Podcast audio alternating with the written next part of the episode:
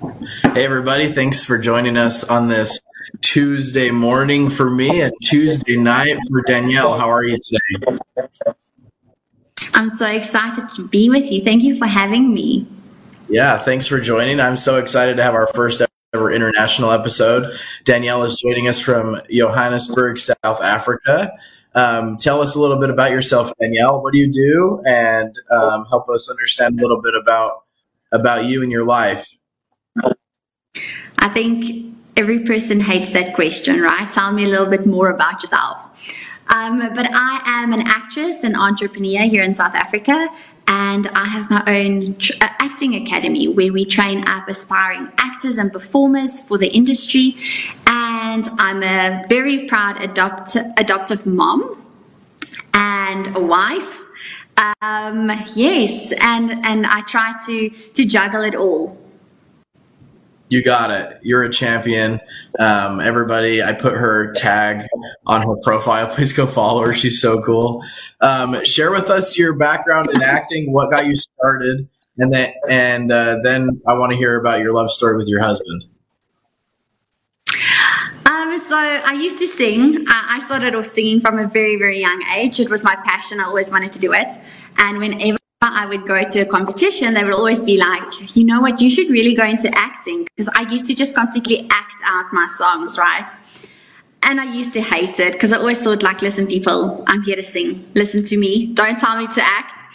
And um, yeah, so after school, I ended up finishing my acting degree and immediately started with my, my debut when I the same day I actually graduated, which was amazing because that doesn't really happen often.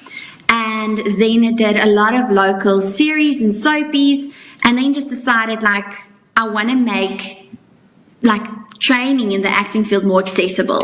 I want more people to be able to chase their dreams, and that's how I started Tada Theatre Arts and Drama Academy. And um, we've been able to help so many people in different rural communities to get involved in in the acting industry. And I'm so proud of what we've been doing. It's it's 10 years old now. And yes, I'm so passionate about passionate about people and passionate about acting because I think like we can heal a nation by telling stories and sharing our stories. I 100% believe that. That's why I love to do my Destiny podcast, just to have people share their experience with adoption and um, get just get the word out there. People always love to tell their story and to know that they are heard and loved. So um, let's start with your love story. How did you meet your husband? Um, tell me about how you guys ended up together. So, JP, my husband, he used to be my brother's best friend, but I never knew him. I was in a very long relationship, and um, he would always like pop in at my parents' house and he would actually ask them like listen is danielle around? Because I, I, really want to meet her. And i was busy studying in another town so i was hardly ever at home. And eventually when i broke up with with my boyfriend at that time my brother was like listen you have to go on a date with my friend. And i wasn't very keen because I think as girls, we don't necessarily want to date our brother's friends, you know, and eventually did go on a date with him, and I just fell head over heels in love with him, like in an instant. And everything else after that was history, and I was just completely sold. You got married pretty young, um, and your story was phenomenal help us understand what kind of transition into your more recent years. Help us understand what um, what circumstances brought you to considering adoption, and and what was your story like moving forward. So when we got married, I think the first thing we, we wanted to do was fall pregnant. We really wanted a honeymoon baby. I think like there were so many things I've wanted to achieve in my life but being a mom was the biggest of them all. I had huge dreams and I chased all of them, and most of them came true, except becoming a mom. And um, we really struggled with fertility. Never in my life could I have imagined that I would have struggled with fertility. And um, we started trying for a baby, very positive. We were like, no, we're just going to do this, and boom, it's going to happen. I'm going to be pregnant. And then after a year, we were like, okay, we probably have to like see a doctor or something, something's up. And then we realized I had intense endometriosis. So it was so bad that they had to almost like cut away my whole uterus. And the doctor told me like if I ever do fall pregnant, they would have to help me to keep the baby because it would just like literally break through. It was so thin. And that continued for eight years. We never felt pregnant. And but even before we knew that I couldn't have babies, we wanted to adopt. And I was so excited when I met my husband because he was adopted.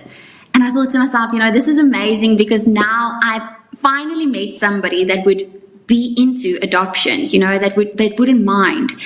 And it was his heart and it was my heart to adopt, but we just never thought that adoption would be the first thing we did. We thought we'd have our own family and then we'll we'll adopt after we had our own kids.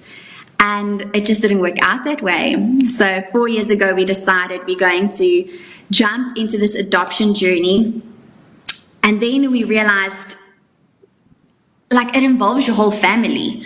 It's not just you making this decision, like everybody needs to be on board because they are going to be part of your, your child's life. And we decided to, to adopt transracially, and in South Africa, it's been quite a, a challenge. So our family members, not well, not everybody, but a lot of our family members weren't very okay with the fact that we were going to adopt transracially, and we just completely paused the whole thing. And um, last year, December, we were, well, 2019, December, we were in Ireland and my husband said, like, you know what? It doesn't matter. Like, if we need to lose people that we love just to adopt and, and, and, you know, like change somebody's life and allow that baby to change our lives, let's just do it. And we did it. So after being married for eight years, my absolute best friend, we finally have a baby of our own, and we literally cannot be prouder. That's so cool. And as we spoke yesterday, I realized how different the adoption process is um, outside of the United States in general, but every country has a different way. So, what were your what what did you do to move forward with um, the adoption process, and how did that go for you guys, especially after you made the decision? So after we made the decision, we were already like accepted and, and ready to adopt because four years before we went through the whole process. So when we finally decided like this is what we're going to do, um, they started the matching process and it happened quite fast. So in South Africa, we've got different provinces. It's almost like states, but they're not as big. So we adopted interprovincial. I don't know if this is going to make sense in America at all, but um, that really made the whole adoption a little bit more difficult because now we had to get our baby during lockdown in COVID from another province to our province and all of the roads were blocked and you had to get permits because of lockdown and not being able to get through uh, you know out of your house and um, isolating. And yes then it took us about we started the process in january. We got zinzi in june. Wow that is so fast. A lot of uh, birth families at least in America. I'm not sure. You said that there's a waiting list for specific adoptions in South Africa, but in America, it's it's rare that it happens that quick. And you did you did a lot of work before you you finalized or you went through your adoption this time because you were already ready to to begin once you made the decision, right? Yes, but I think if you have to start your adoption from scratch up to a match, you're looking like more or less a year, depending on how fast you can pay your social work or your agency. So obviously, as soon as you can pay, like you, I think you have to have 10 interviews with your social worker and each interview costs money. So the quicker you can get those sessions behind you, the faster your matching process can begin in South Africa. Um, but we did those sessions before we started the matching process. Okay. And explain to our viewers the difference between an agency and going private in South Africa and um, and why you decided to do what you did. So with an agency, they are actually financed by the government. So they get finance and they help adoptive families to adopt. It is very expensive, but yeah, like we spoke yesterday, obviously it's not as expensive as in, in, in America. And um, I really didn't know much about the difference between a social, a private social worker and an agency. So with us, the agency is a, a cheaper option.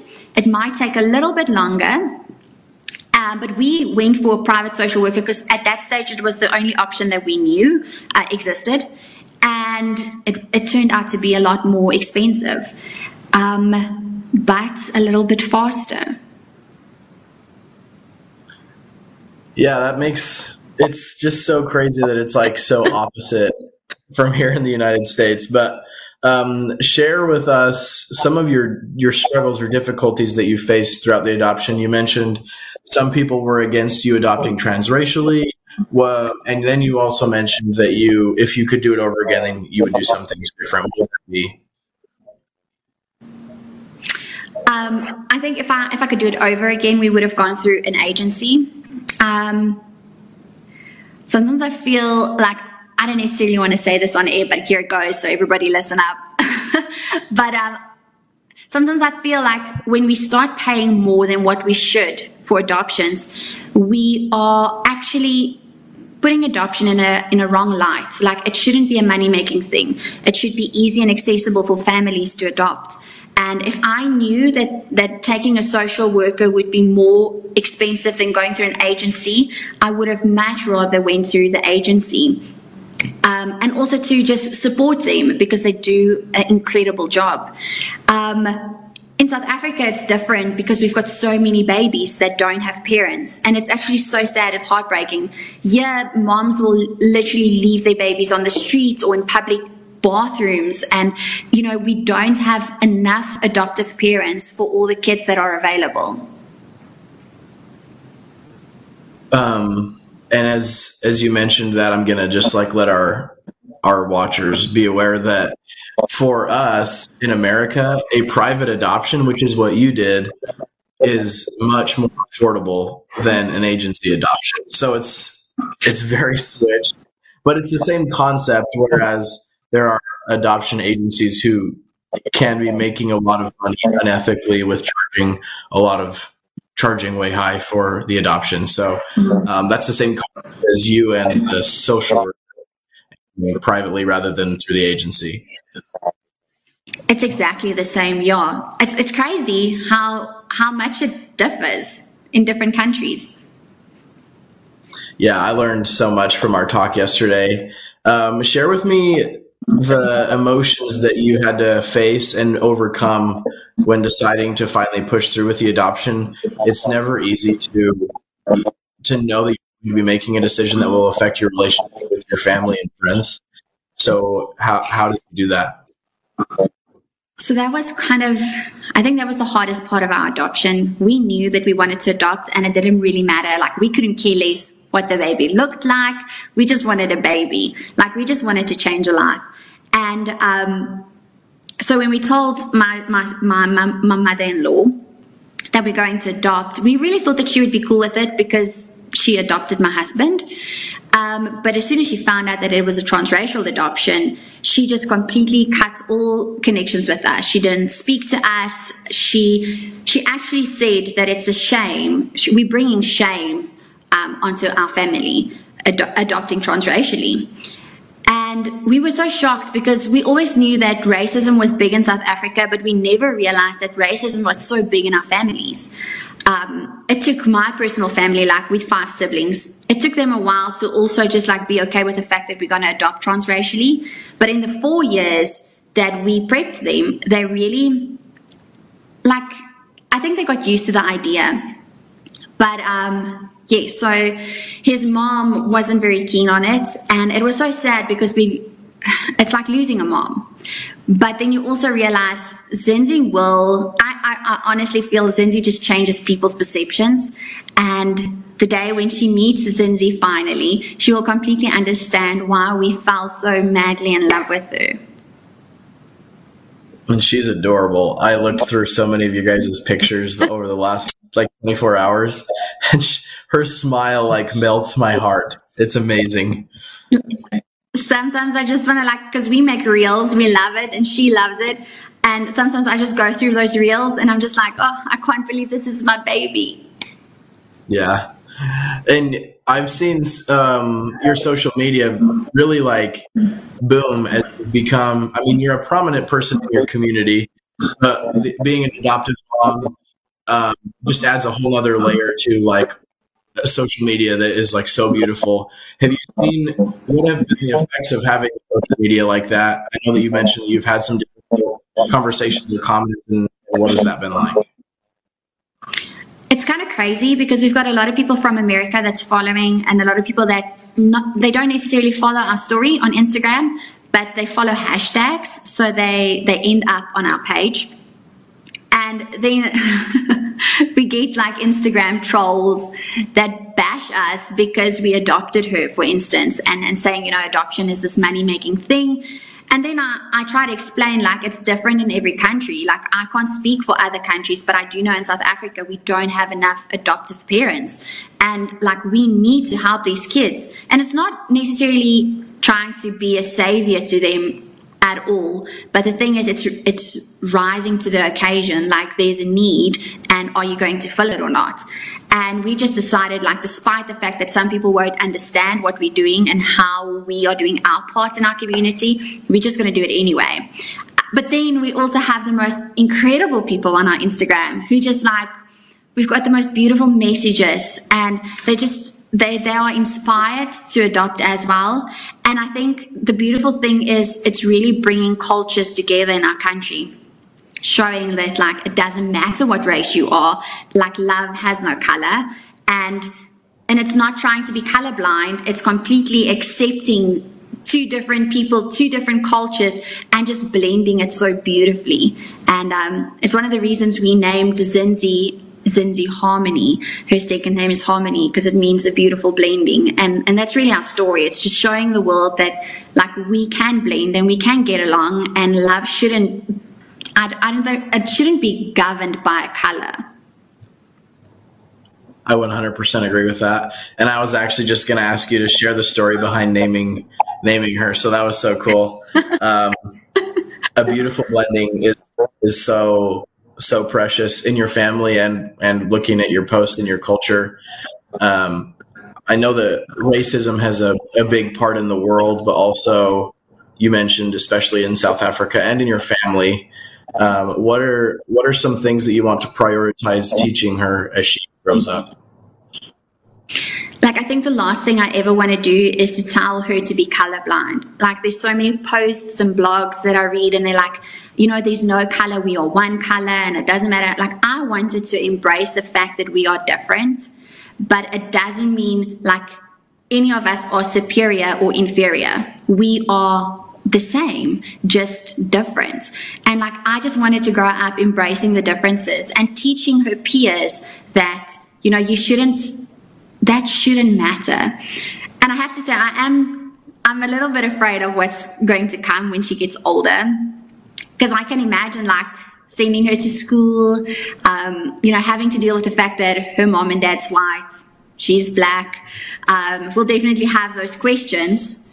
Um, and we are afraid of it, but it's definitely stuff that me and my husband, we discuss. Like, we'll just lie in bed at night and be like, how would we handle this question? Or what if she says that?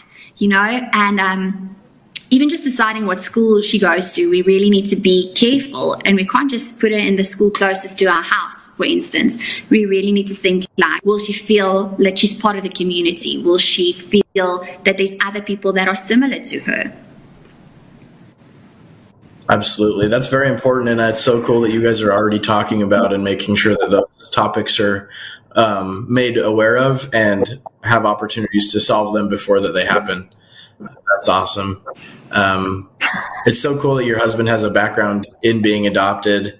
I mean, it's been a, a rough, a rough story in the recent past with adopting Zinzi, but I hope that it all goes better. And my hope is to have him on our show here soon to have him share his story. Um, as we kind of wrap up, I want to hear any more trials or difficulties in the adoption process that you want others to be made aware of, and what, what would be some advice that you would give them if they are looking to adopt?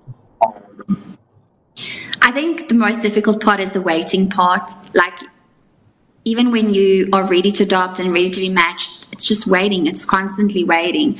And I think, like, use that time, whether you're married or not, but like really spend time with your spouse because it's never going to be the same again. And I used to hate it when people told me that, like when they're married and then they finally got kids and they're like, yo, we never have time for each other. And I would be like, but you have a baby. Like that's amazing.